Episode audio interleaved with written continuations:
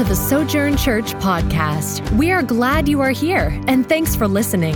As a church, we exist to exalt and enjoy the supremacy of Jesus Christ in all things, equip the saints, and extend the gospel to all people by reproducing disciples and churches for the glory of God. More information about the life and mission of Sojourn Church can be found at sojourntulsa.org. That's S O J O U R N Tulsa.org. We will be in um, Daniel chapter 5. If you want to turn there or open your device, we'll also have um, most of the verses up on the screen this morning. Um, again, um, sometimes as you're teaching through a section, um, a historical narrative like this, um, sometimes you want to bring out just kind of the main thrust of that message, and you can do that by um, reading through the whole passage all at once up at the front, and then go back and try to bring out some of the, the points and, and bring out the, the main idea of the message. Um, this week, we're going to, again, uh, like last week, we're going to read sections of that and uh, just kind of track through the story. And so that's what we're going to be looking at. Um, this um, particular um, section as we went through the book of Daniel. Um, I almost brought this up at the front, but I didn't know if it would make sense. And so uh, the first few weeks, but um, in Daniel 5, um, Daniel 4 and 5, um, we see this come true where actually um, this is called a chiasm. And so um, this is a chiastic structure in the book of Daniel. so this is a literary device that writers um, use to bring out the main point of the whole book of the Bible. Sometimes it's just a section of Scripture. Um, so there are Psalms where they take the Hebrew alphabet and they would start with the first letter of the Hebrew alphabet and they may go through all of the letters and they build into it. And so it kind of goes like a, like starting here and they would move inward, inward, inward, inward, inward, and they get to the middle Hebrew letter, and that's the main point. So, those two sentences, or those three or four sentences in that psalm, that's the main point of that whole psalm. And then they build their way back out of it based off of that foundation. So, they build up to the foundation, and then here's the main point, and they build back out of it. So, the book of Daniel is a true uh, chiastic structure. So, chapter one, uh, some things that God wanted to kind of open up with. And, and we spent some time on that a couple of weeks looking at God was saying, This is all about me. This isn't the story about Daniel. This isn't the story about Judah. This isn't the story uh, of having a hero about Daniel. This is me. I want you to see me, my fame name spreading. Um, and then chapters two, it aligns with chapter seven, actually. There are some things that correlate with chapter 2 and chapter 7. And then also chapter 3 and chapter 6 have some correlations. You get to chapter 4 and 5, and they bring out the central focus of the book, and then it'll build its way out through the rest of the chapters. So it's interesting because we kind of like the story of the fiery furnace. Like that's the exciting part, right? We like that story of the Daniel and the lion's den. Yet God is drawing us into the center here. And so, um, before we get into that, i will bring out what that is in just a second. But um, I want to explain a little bit of the context also because chapter 5, we've had a huge transition. And so in chapter 4, we had King Nebuchadnezzar, and um, this is actually 25 years after the end of chapter 4. So at the end of chapter 4, um, we see King Nebuchadnezzar, and we see that there's been this, it looks like repentance. So remember, 50 50 scholars kind of believe that some people say Nebuchadnezzar came to faith that we will see Nebuchadnezzar in heaven, that after the seven years when he was out grazing, he was, he had a mental disorder and God lowered and humbled him and he was grazing in the field like an animal. And then at the end, what he comes up and says, if you remember, he says this, um, at the same time, and this is the end of chapter four, at the same time, my reason returned to me, and for the glory of my kingdom, my majesty and splendor returned to me. My counselors and my Lord sought me, and I was established in my kingdom, and still more greatness was added to me. After he had just, just completely refused the Lord's word. Now I, Nebuchadnezzar, praise and extol and honor the King of heaven for all his works are right and his ways are just. And those who walk in pride, he is able to humble. And so that's, that's the end of chapter four. and then we have a 25 year gap before chapter 25 starts. Um, we get to see in that time period, if you remember in chapter, um, I think it's chapter 2, um, we get to see that was the second year of King Nebuchadnezzar's rule. So chapter 2 starts out with um, the second year of his reign. Well, it was 43 years of Nebuchadnezzar's reign. End of chapter 4, Nebuchadnezzar's gone. Um, now we go on to chapter 5. And so, um, what happens after Nebuchadnezzar's death is about three or four guys take over as king. So, one guys, this was his son, and his, his nickname was literally evil, evil Merodach. Um, he's described in 2 Kings and Jeremiah 52, uh, 2 Kings 25. He assassinated, he was assassinated by his brother-in-law, um, Nergal Sherazar.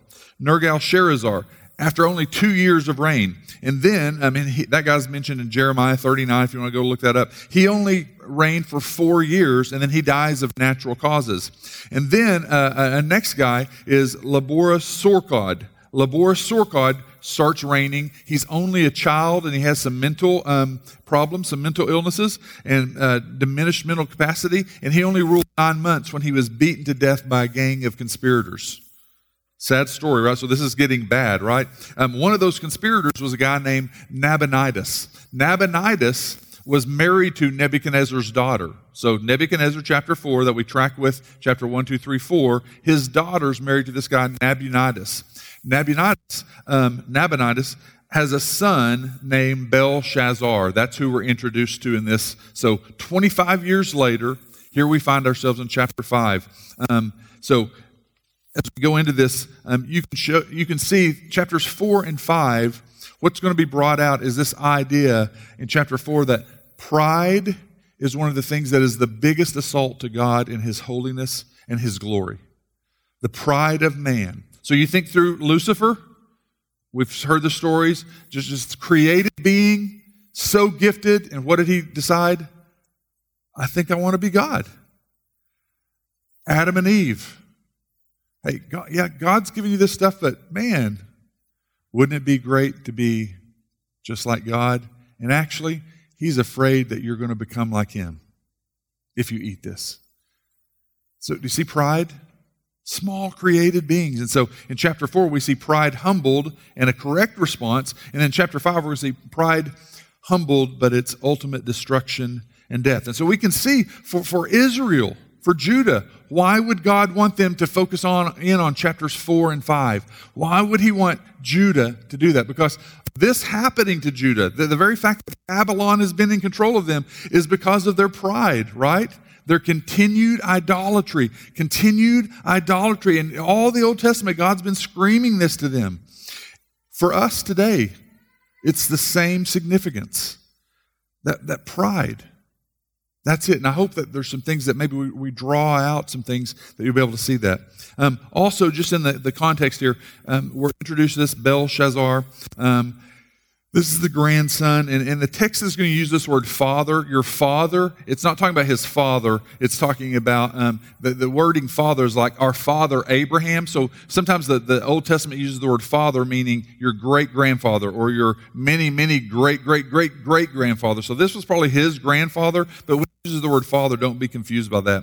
Um, we know the date on this. This is kind of rare. So we know the, the Medo-Persians, they did come in and invade and take over Babylon on, I think, I think it's either October 13th, um, 539. So this is actually the day of October 12th, 539. So historically, we have lots of other history, history books that, that support this. So, and that's, that's just if you get in those conversations with lost people and they're like, well, the Bible just has made up stories. No, actually, you can read secular extra biblical um, books that, that tell us this is a fact. This happened on this date. And so um, we know the date here. Um, Daniel 5 is the point in Daniel that God expected or exposed not only another king walking in pride, needing the grace and mercy of God, but also this key idea. And so this is it that, that we, like Nebuchadnezzar, and we, like Belshazzar, are exposed, offering worship to idols while neglecting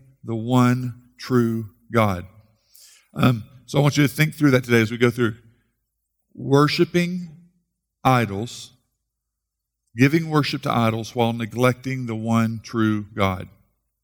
Um, in this chiasm, it's been building towards this. This is the point God's making. His point to Israel, reading and hearing and watching these stories. His point to us, reading and hearing and watching these stories. It should have been familiar, Israel. The Deuteronomy stuff, the Leviticus stuff, all these other Old Testament books. You should know this, Israel, but also for us. Not only do we have the Old Testament, we have all of God's redemptive history from Genesis to Malachi, but we have the, the clear picture of Christ coming and the gospel. Church, this should be clear to us. Offering worship to idols while we're neglecting one true God. Um, so um, think through all the different ways because that, that's what we struggle with, right? Giving worship to idols while neglecting the one true God.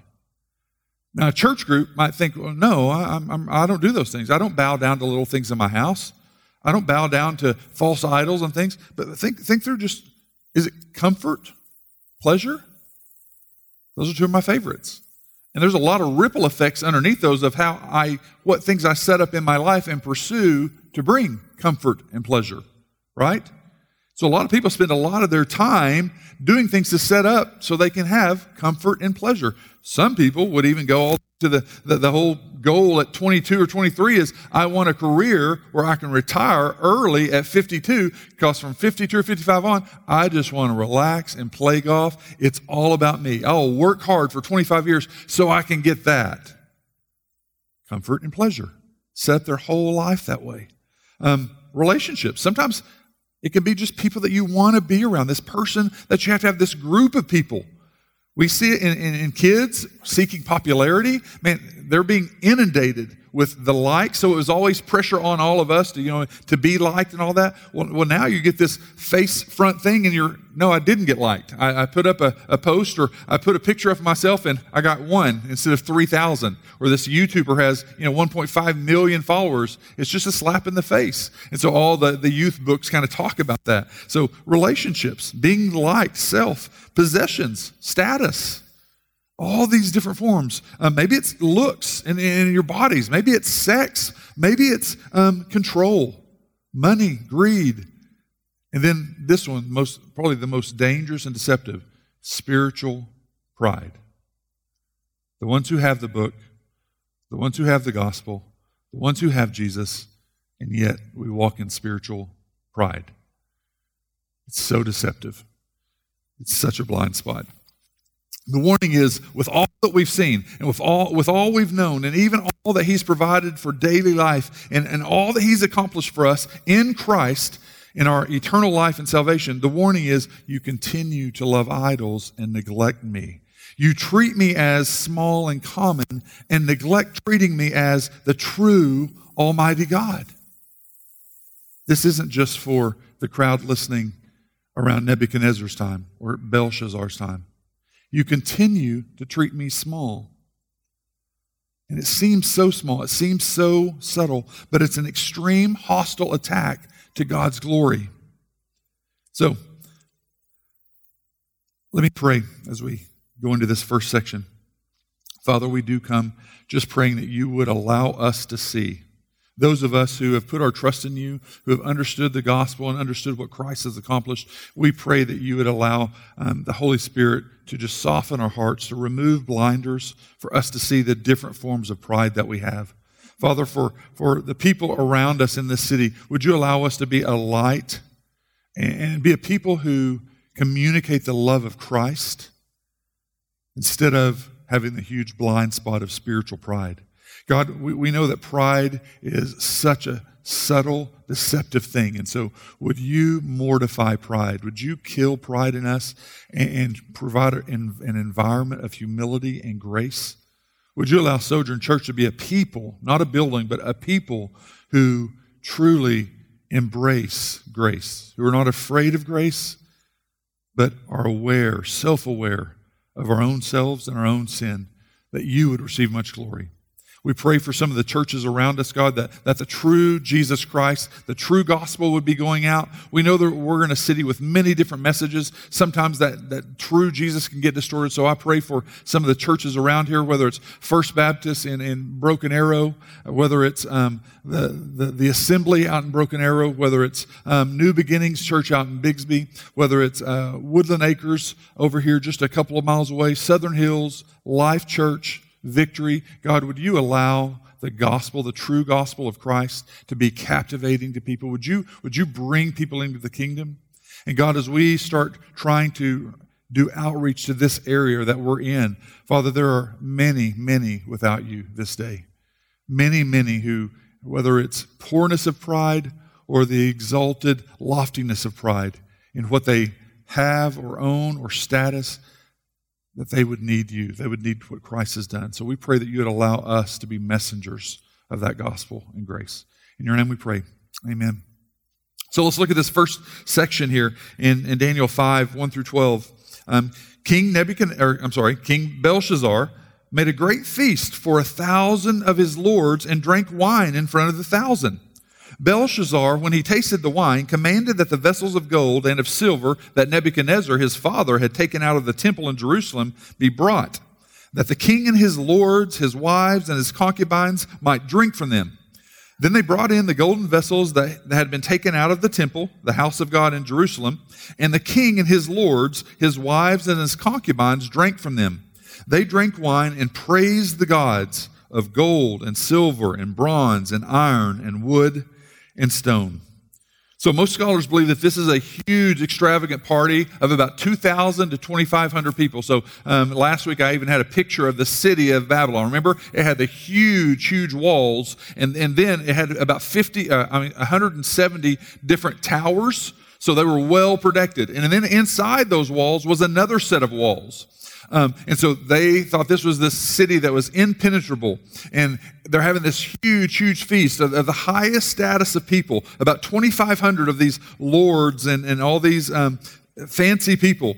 And so um, it was also an arrogant display because um, history tells us that this very night, the Medo Persians had been coming in day after day. They had shut off supplies so the city couldn't get supplies. So that's besieging the city where they can't get some of the supplies in and nothing can go out. And this very day, the next morning, the Medo Persians have been camped outside. They're going to go in and attack and they're going to ransack the city, and Babylon is taken out. And so, if you remember, that actually fulfills what had happened in chapter one with the statue. Remember, he had said, Babylon, you're going to fall. This is you, Nebuchadnezzar. You're the head, you're the gold, and it's about to go down. And so it fulfills this. But as this army, the Medo Persians, are outside, this arrogance, like, there's nothing that can happen to us. Let, us celebrate and party. And so this, this, this night of partying and debauchery is going on. Um, they think that they're, they cannot be penetrated. And so you see the, the, the situation here is just full of pomp and circumstance. This elite crowd. And then they go and bring in the, the, the, the vessels that King Nebuchadnezzar had stolen from the temple from, from the house of God. So if you remember that in the first um, couple of chapters there, we see Belshazzar is not content to simply eat, drink, party, as it were, that he interrupts the party to show off even more. Go, go get the vessels of gold and silver that we took from Judah, from, from their temple. And so you and I, we kind of feel that. Like if you've read some of those Old Testament stories, it was like it's kind of like if some guy's like walking, they're carrying these like little holy vessels, and one falls off, and they like pick it up, like that guy, like you know, like died. It's like man, God's serious here.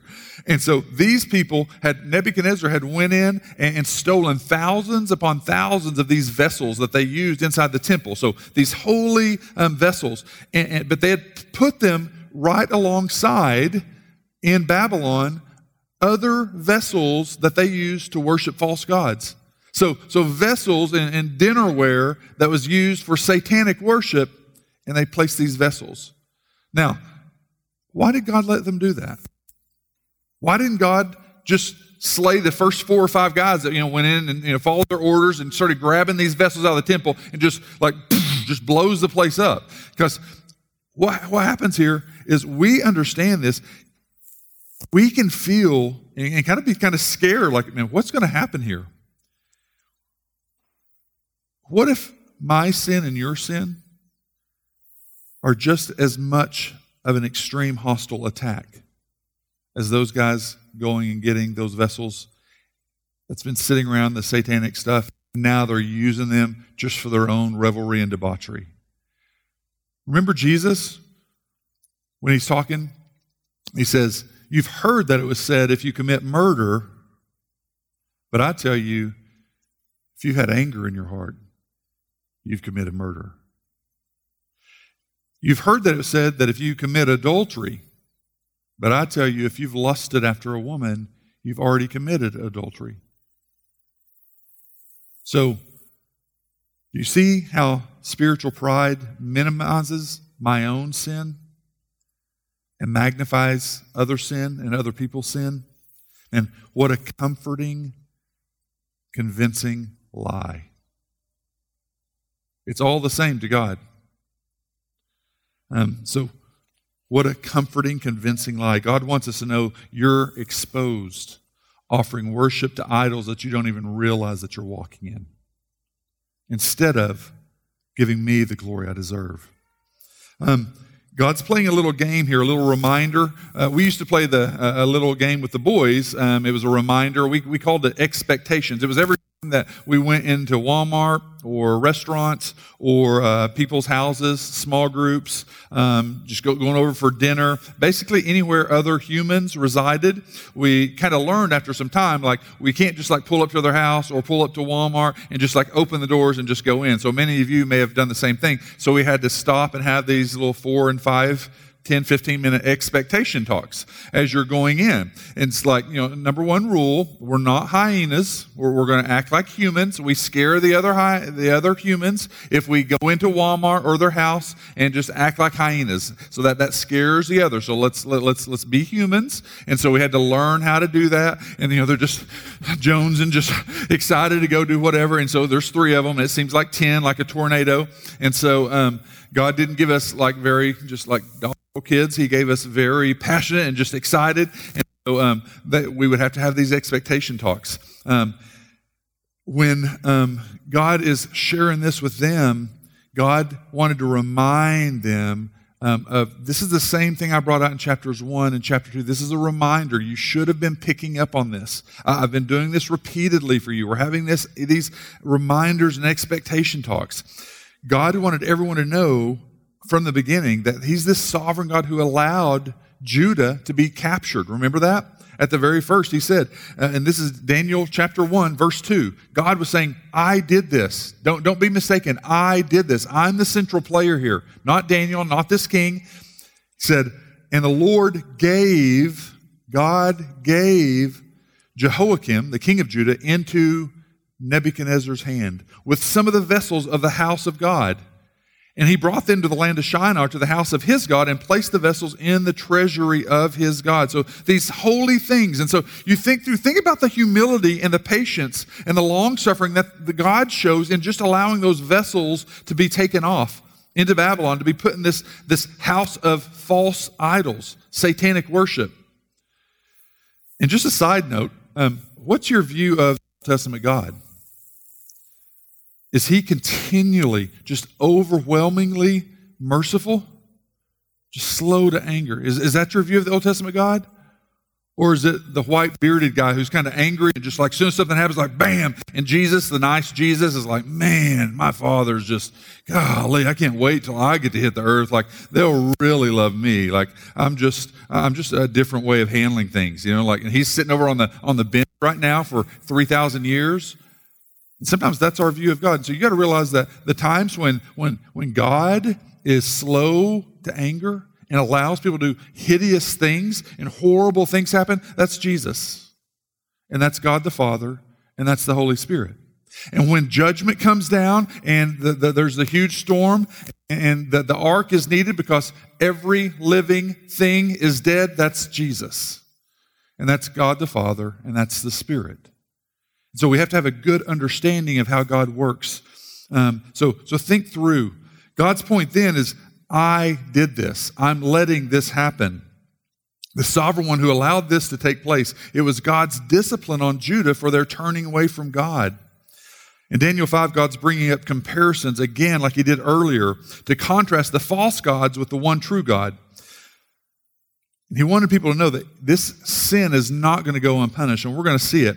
Anytime God acts like this, um, again, you have people around you who are going to have views of God, and we've got to be able to say, to show with them, oh, that's not Old Testament, white bearded, angry God. That's Jesus. That's the Holy Spirit. That's God the Father. And so you have to have a, a good biblical um, um, understanding of, of what God is like. So, Daniel 5, let's go into verses 5 through 9. We see this handwriting on the wall. So, immediately, in the middle of this huge party going on, the fingers of a human hand appeared and wrote on the plaster of the wall of the king's palace, opposite the lampstand. And the king saw the hand as it wrote. And then the king's color changed, and his thoughts alarmed him. His limbs gave way and his knees knocked together. The king called loudly to bring in the enchanters, the Chaldeans, and the astrologers. The king declared to the wise men of Babylon, Whoever reads this writing and shows me its interpretation shall be clothed with purple and have a chain of gold around his neck and shall be the third ruler in the kingdom. Then all the king's wise men came in, but they could not read the writing or make known to the king the interpretation. Then King Bel- Belshazzar was greatly alarmed, and his color changed, and his lords were perplexed. So now we don't understand this in our con- context, in our culture, but in those days, this moved from just a story, a narrative, to a little bit of satirical humor. So there are some funny things that starts happening, and this is God actually downplaying the other gods. So remember the story of um, the ten plagues with Moses. Remember that? And you probably found out in you know, kids' Sunday school class, each one of those plagues was tied to a false god. So remember that? And so it was God going, oh, oh, oh, Egypt, you think your God's powerful? Here's the first plague, down. Here's the second plague, down. I'm the ruler of all eternity. Third plague, your, your God, he's a false God. He's down. So he's doing the same thing with here. Remember, he's doing the same thing here because remember it just said that they, they drank in praise of these other gods. And God's going, Your gods? Really? And, and part of the reason they felt so secure at this huge party, even though the Medo Persians are camped outside ready to attack the next day, why? Why were they drinking praise to God? They felt like their gods were protecting them. We know that's what that tribal people today, other people believe their gods are protecting them the same way we believe our God. So they thought um, they're, they're safe because they're false gods, and God is one. There is only one true God. And you're neglecting me, you're acting as if I'm nothing.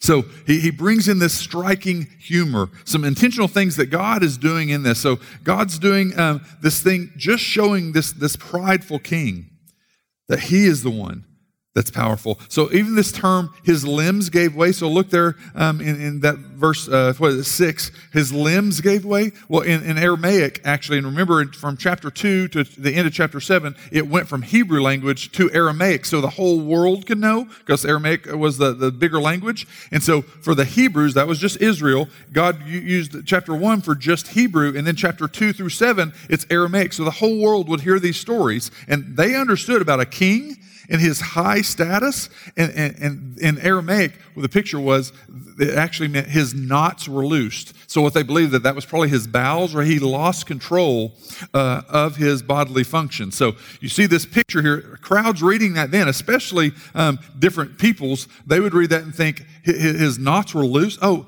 when he saw this handwriting on the wall, he, he lost control of his body functions. So then um, the next thing that happens, as you see the next situation, so, so taking that in consideration and knowing all this, and, and you may think like that's not a big deal, but if I'm up here talking right now and reading from this, and we all saw a, a human hand writing something that we all saw, like we wouldn't just be cool with. Like we can act like we read stories in the Bible and think that we would behave differently. Like even when Jesus just healed people, that we would just walk up like first time, like, oh, you must be the Son of God. I'll repent of my sins. I'm going to ask you into my heart right now. In the name of Jesus, I confess these things. Like you wouldn't. You just wouldn't. Or, or, things in the Old Testament when, when they, you know, when, when, when the king or someone did something and the leader and they, they did some big idol, you probably would just be like everyone else and like everyone else is going outside and we're doing this. They brought this big, oh, it's beautiful. We're poor. They have this huge gold statue. Oh, everyone's bowing down. We must do this. We always take like we're the, we're the ones who wouldn't do that, right? If there was a hand writing something on the wall that appears,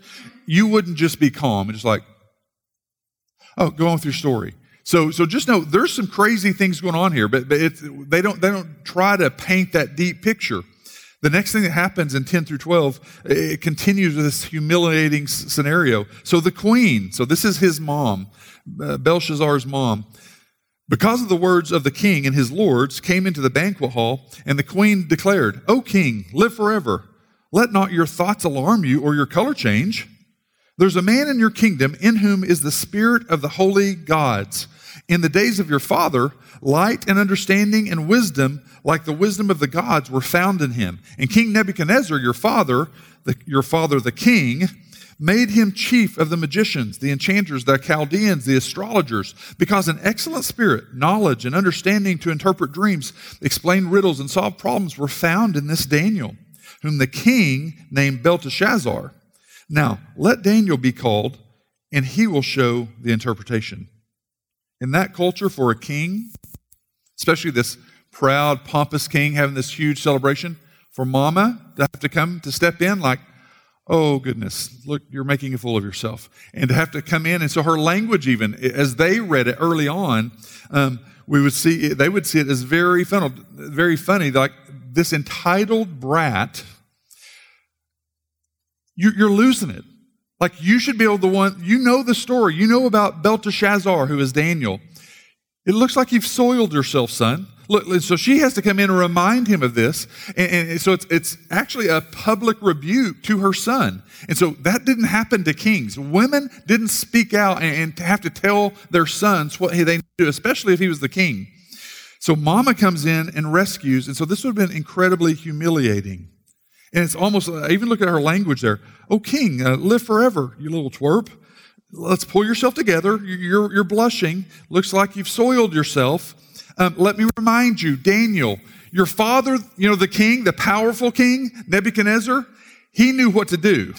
You're not doing this. He was a good king, so and he so he handles it that way. And so a lot of the commentators said there's probably a lot of tonation added to this. So she reminds Daniel about, she reminds her son, Belshazzar, Belshazzar, about Daniel. So then, probably in that kind of tonation, you know, we text and you can read tonation into people's texts nowadays, and you can kind of accidentally read that like, are they saying it like this? So a lot of commentators would say that there's a little bit of some, some satire in this, but also some intentional wording by God. And so look what happens next in verses 13 through 17. Then Daniel was brought in before the king, and the king answered and said to Daniel, You are that, Daniel, one of the exiles of Judah, whom the king, my father, brought from Judah. So he's putting Daniel in his place. Oh, you're, you're that Daniel, one of the exiles, putting him in his place, one of the slaves that we brought from Judah. I've heard um, of you that the Spirit of the gods is in you, and that light and understanding and excellent wisdom are found in you.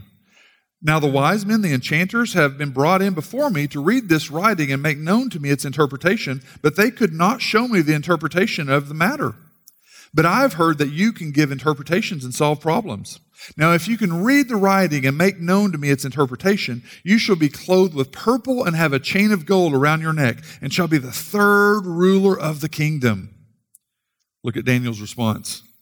Then Daniel answered and said before the king, Let your gifts be for yourself and give your rewards to another. Nevertheless, I will read the writing to the king and make known to him the interpretation. So remember how Daniel was respectful and how he treated Nebuchadnezzar, who was kind of a, a Hitler Hitler-esque type guy? And with this guy, and, and Daniel's probably in his 70s now, this phony, fake, prideful king who tried to put Daniel in his place. He's probably going like, "Hey, you need some diapers, and yes, I'll do this, but let me tell you something. I don't need to be the third ruler of this kingdom. This kingdom is falling tomorrow." Some commentators actually believe that God had showed Daniel that this is ending tonight. So um, you can see kind of some tonation that happens there. Look at uh, Daniel um, 5, 18 through 23. Notice that Daniel first reminds Belshazzar of context. Um, so he's, he's kind of going, think back with me. So notice again, in this same vein, hey, you kind of took some shots at me. I'm just a little slave boy from Judah. That Daniel, Notice the comparison, what, he, what he's getting across. And the crowd probably got this understanding, but also the readers afterwards would definitely get this understanding. He does a contrast of Nebuchadnezzar, the one king beforehand, and then you, Belshazzar. So he goes, O king, the Most High God, so he first gives glory to God, the Most High God gave Nebuchadnezzar, your father, kingship and greatness and glory and majesty. Hint, hint. And because of the greatness that he gave him, all peoples and nations and languages, they trembled and they feared before him. comparatively with you, whom he would, he killed. Whom he would, he kept alive. Whom he would, he raised up. And whom he would, he humbled. But when his heart was lifted up and his spirit was hardened, so that he dealt proudly, notice what happens here. There's a switch. He was brought down. Daniel brings into this context, I want to remind you, someone outside of this powerful king who had all authority and power did what he wanted. He was nothing. Something outside of him had control. He was brought down from his kingly throne. His glory was taken from him. He was driven from among the children of mankind. His mind was made like that of the beast. So Daniel is saying, This most high God, he did all this. God is saying, I did all this through Daniel. His dwelling was with the wild donkeys. He was fed grass like an ox. His body was wet with the dew of heaven until he knew that the Most High God rules the kingdom of mankind and sets over it whom he will. So let me just ask do you want to humble yourself before God? Or do you want God to have to humble you and get your attention another way, to get your focus and heart back with Him?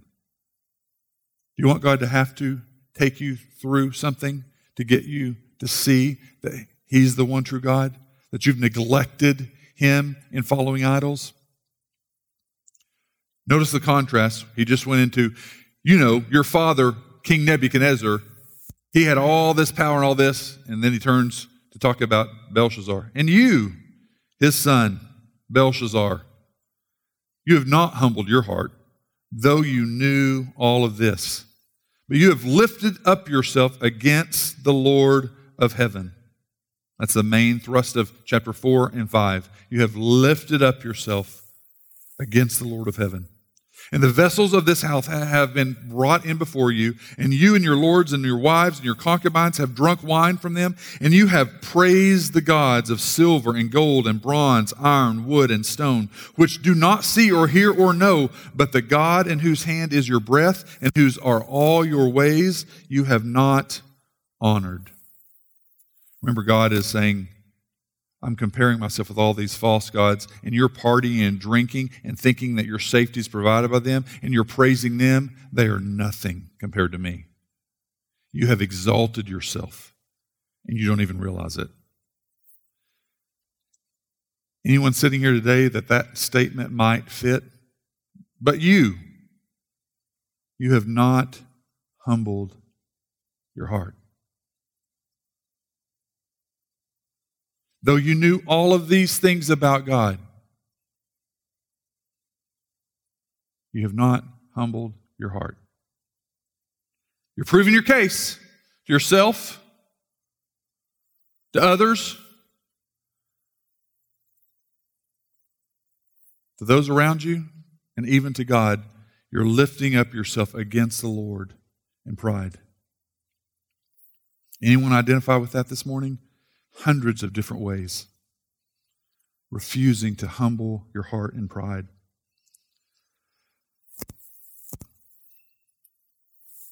Yesterday, um, uh, we were um, ran just to Starbucks. It's a normal thing on Saturday morning. Just run to Starbucks and just it's nice. Me and Jamie get to go, and um, so uh, we do the mobile app because we're not idiots. And so as I step in, usually they, uh, sometimes they'll know it's me. And so you step in the door, there's, you know, like someone standing right here. As I look in and I see, and I just step back because uh, I'm waiting for them to call. And so the person that's standing right there one foot away is a person who's probably injured my family more than anyone in my lifetime. Me, my wife, my kids, just everything. And so now you're just standing there.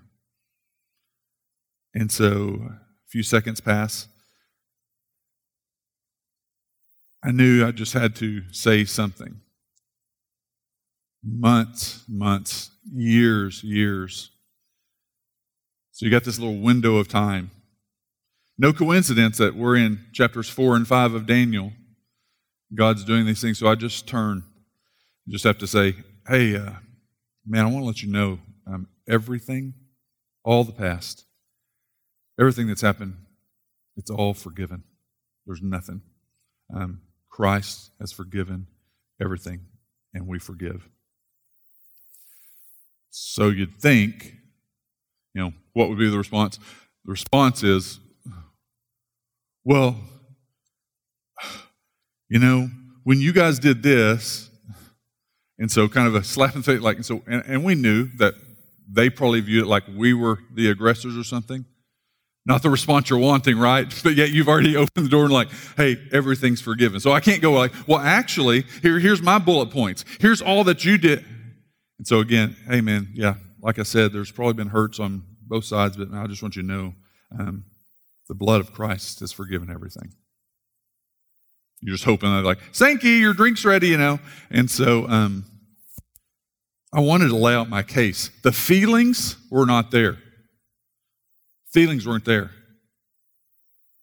I don't have the capacity to do that. I don't have the currency of that type of forgiveness. The blood of Christ is my currency. My thoughts and my feelings, I, I, I have 10,000 things that I can line up about my boys, about myself. The bullet points, feelings.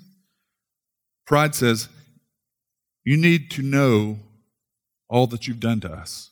You need to know all that you've done. All the thousands of ways that you've impacted my family, and Jesus is just going, Hey, I got, I got this. This is what the cross is all about. I've got this. It's like this voice. So I didn't hear an audible voice, but just this thought you needed to lose. You feel like you lose when you let go of that. Harboring bitterness, anger, resentment. You let go of proving that you're right, that they did all these things. You let go of showing them all the things that they've done. You let go, and this one's a hard one, of getting the response and the outcome that you want for them to finally admit or to change. You just go, no, it's just forgiven. Again, just like this idea of, I need you to feel and experience just a tiny piece of the sharp pain forgiveness costs the humility it takes in the act of forgiveness that has potential to kill and mortify pride. So again, it's no coincidence that like 10 second moment I've in my head for seven years and the last few months, just all these times. So very important points is that that does not mean that all the feelings and thoughts are fixed now nor every step in the future is going to work out easy. That's the scariest part. But, but the blood of Jesus is my currency. That's not for me. I don't have that. I don't, even the pastor, all my 10 years in seminary, all the stuff I read and write and think through and pray through, I still, in those moments, don't have it. Also, I don't get to make it conditional on the guarantee that now you'll never do it again, right? I, I forgave you, you'll never do it again. Aren't you glad God doesn't treat you that way? Aren't you glad His steadfast love doesn't treat you that way? And also, I want to make it clear this is not a point. Be like your godly pastor. So forgiving, so loving. That's not the point at all. I, I hope you hear that's not me. That is only Christ that allows that. I want you to hear clearly, I do not have this type of forgiveness in me. So you may have been taught that maybe forgiveness and patience and all those fruit of the Spirit, they're, they're kind of already in you. And then after you become a believer, I don't believe that all. The Bible's pretty clear. Like, I have a very depraved heart. Evil thoughts about someone who had hurt me in those type of ways. And yet Jesus goes, I got this covered. I, that's what I took on. I took on his sins, her sins, their sins. I, I took that on the cross. So I don't want you to hear that be like your good pastor. Look how good I am. There may be someone out there listening today who, who needs to let go to forgive someone, someone who has hurt you bad, someone to consider. Is their pride, spiritual pride, blocking the way of Christ like progress? This, this story in Daniel is a story of pride contrasted with God's redemptive love. Some may need to go and just confess that pride to God about someone way in the past, someone in the recent past. Let go of your expectation of what they need to look like or need to do to make it right with you. So stay with me, connect the dots. What I believe God would want a person hearing this today to say, uh, to learn from this contrasted example. Belshazzar is finished. He's done. He just doesn't realize it yet. You today, there's a different feast.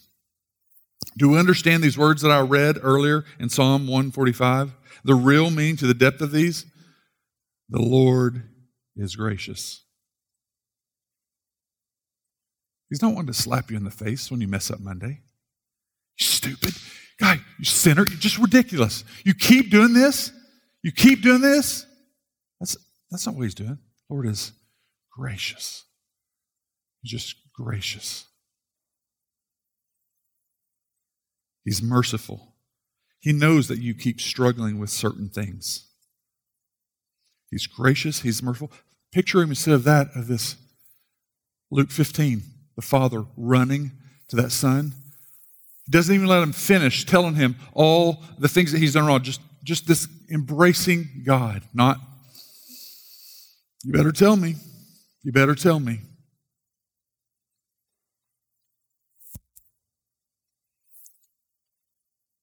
He wants us to know he, he wants you, but he wants all of you.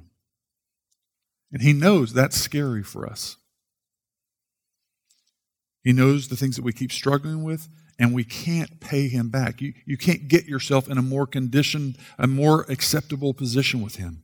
Prove you're good enough. Stop trying, stop clinging to whatever that is. It's just layers of pride.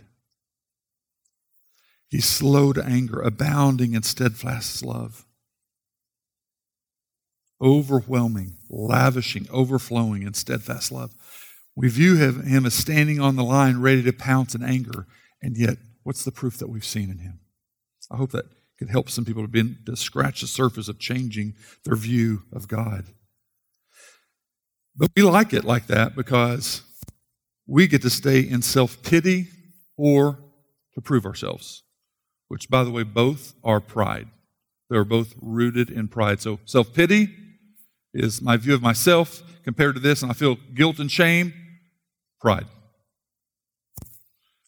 God, I'll prove it to you this time. I'll prove it. Pride.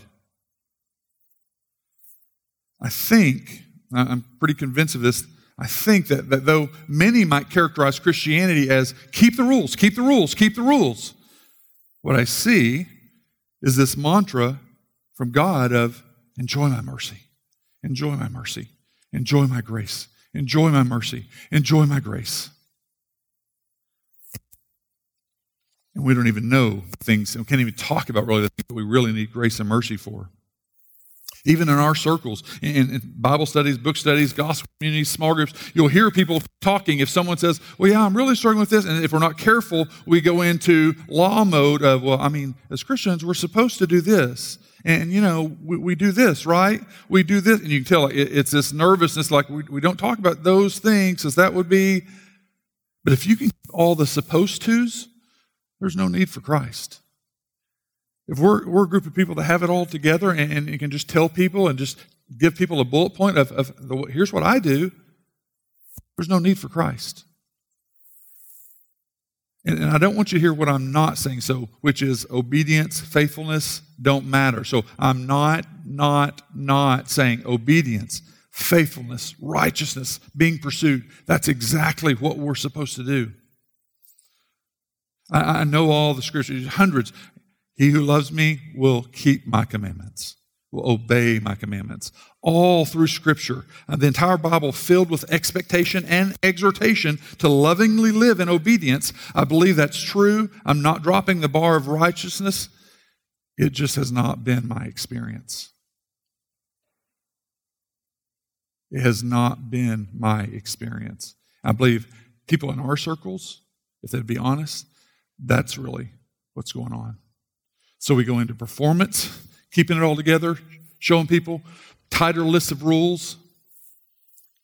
And here's the secret I think that he knew. He knew that we wouldn't do well. He wired us for worship and then allowed our love mechanisms so it's not just what you think, because a lot of times a Christian message in our circles is it's on knowledge and thoughts, and you know this idea of the mind. So Romans 12, 1 and 2, you know, just just thoughts, your thoughts, your thought. There's something beyond that. It's your heart. What you love, you will think about, and you will act towards. And if we don't get to that, what, what, what's the core of that? Because uh, last 30 times you've sinned, was it because you didn't know? No, you knew. I know. I can even have 10 scriptures memorized about it and quote them to myself and meditate, and I still jump off that cliff. Because that's what I love. Your loves are what are driving you. So it's not this God saying, keep the rules, keep the rules, keep the rules, but enjoy my mercy, enjoy my grace. If you, if you would transfer that over and your loves become Him, the natural overflow is, is obedience and walking in truth. That may sound incredibly scary to some of you. For some, that sounds like indescribably beautiful and enjoyable, but it's still scary because, like, that's just not the way uh, that, that sounds scary. It sounds like you're saying just, just go and do. No, we're afraid of grace. We're afraid of grace. It's because our, our lists, which are sometimes very extra biblical in some cases, they're what I'm actually depending on to keep me safe and godly. This is what's safe and godly, this little box and these lists. And people are thinking, but what if people were? It's not what I'm saying. It's not what I'm saying. Not saying that obedience doesn't matter, not saying that, that obedience and, and faithfulness, but that's fear of loss of control that's dominating you. And, and what do you turn to usually? Is thoughts, thoughts, thoughts. Two types of people older brothers and younger brothers. One is prone to legalism and, and, rules and tight lists. Others are prone to freedom from rules, kind of antinomian. I see some every day walking, maybe, maybe building a jog down paths of deceit and destruction, yet so enticing and appealing. So it turns into a run, and we miss out on grace because pride, pride of self. And then I see others every day holding, clinging, controlling, trying to keep it all together, keep it tight and right. So we fear and we miss out on grace. Pride of self, the core of both of those pride of self. You're offering worship to idols while neglecting the one true God. The idol of self is the last thing that we recognize.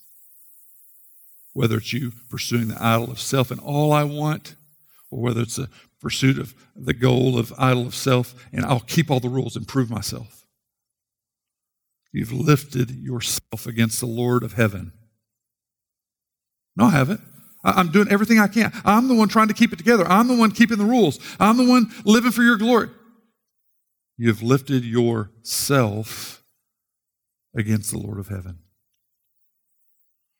Most of us see Belshazzar as an extreme and obvious attack on God. Yet new versions of Belshazzar's feast are laid out before us every day. And I create my own Belshazzar feasts. So, as we close, the pride of self willed autonomy, it's the most dangerous for bored Christian culture. It's taking for granted all that God has done, no longer amazed, and it's a heart condition. It's living as if the, the spiritual war going on around us it, it does not matter because I'm just trying to have a little feast over here. I can't be so committed and so faithful and all because I'm just trying to have a little feast over here. As if we get to opt out of a lifetime of faithfulness, care for the body of Christ, and, a cross bearing life of discipleship. So I'll, I'll take the forgiveness package for one and reserved for a later date with no responsibility or expectation of faithfulness on my part. That's the American dream version of Christianity, and it's all pride and it's a slap in the face to God. In the last part, Daniel says, Then from his presence the hand was sent, and this writing was inscribed. This is the writing that was inscribed Mene, Mene, Tekel, and Parsin. This is the interpretation of the matter. Mene, God has numbered the days of your kingdom and brought it to an end.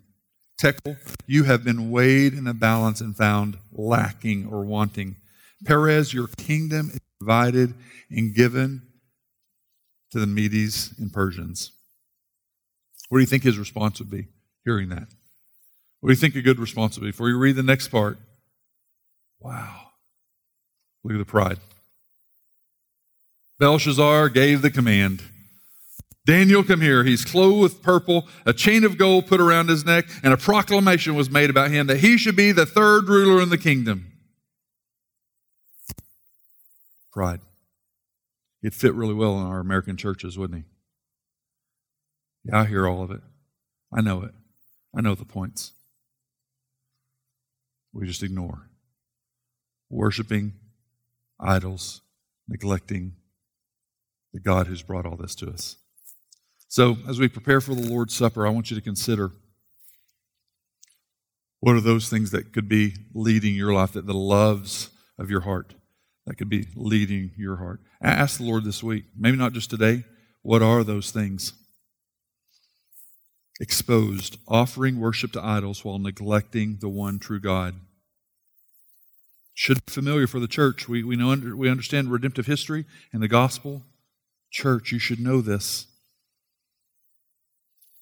So we've seen this beautiful picture of God's holiness and righteous standard and God's mercy that He's offered and grace that He's offered. We hear it week in and week out. And so for a person to respond by not responding in the correct way would be just foolishness. We see it in Belshazzar, but are you taking the time?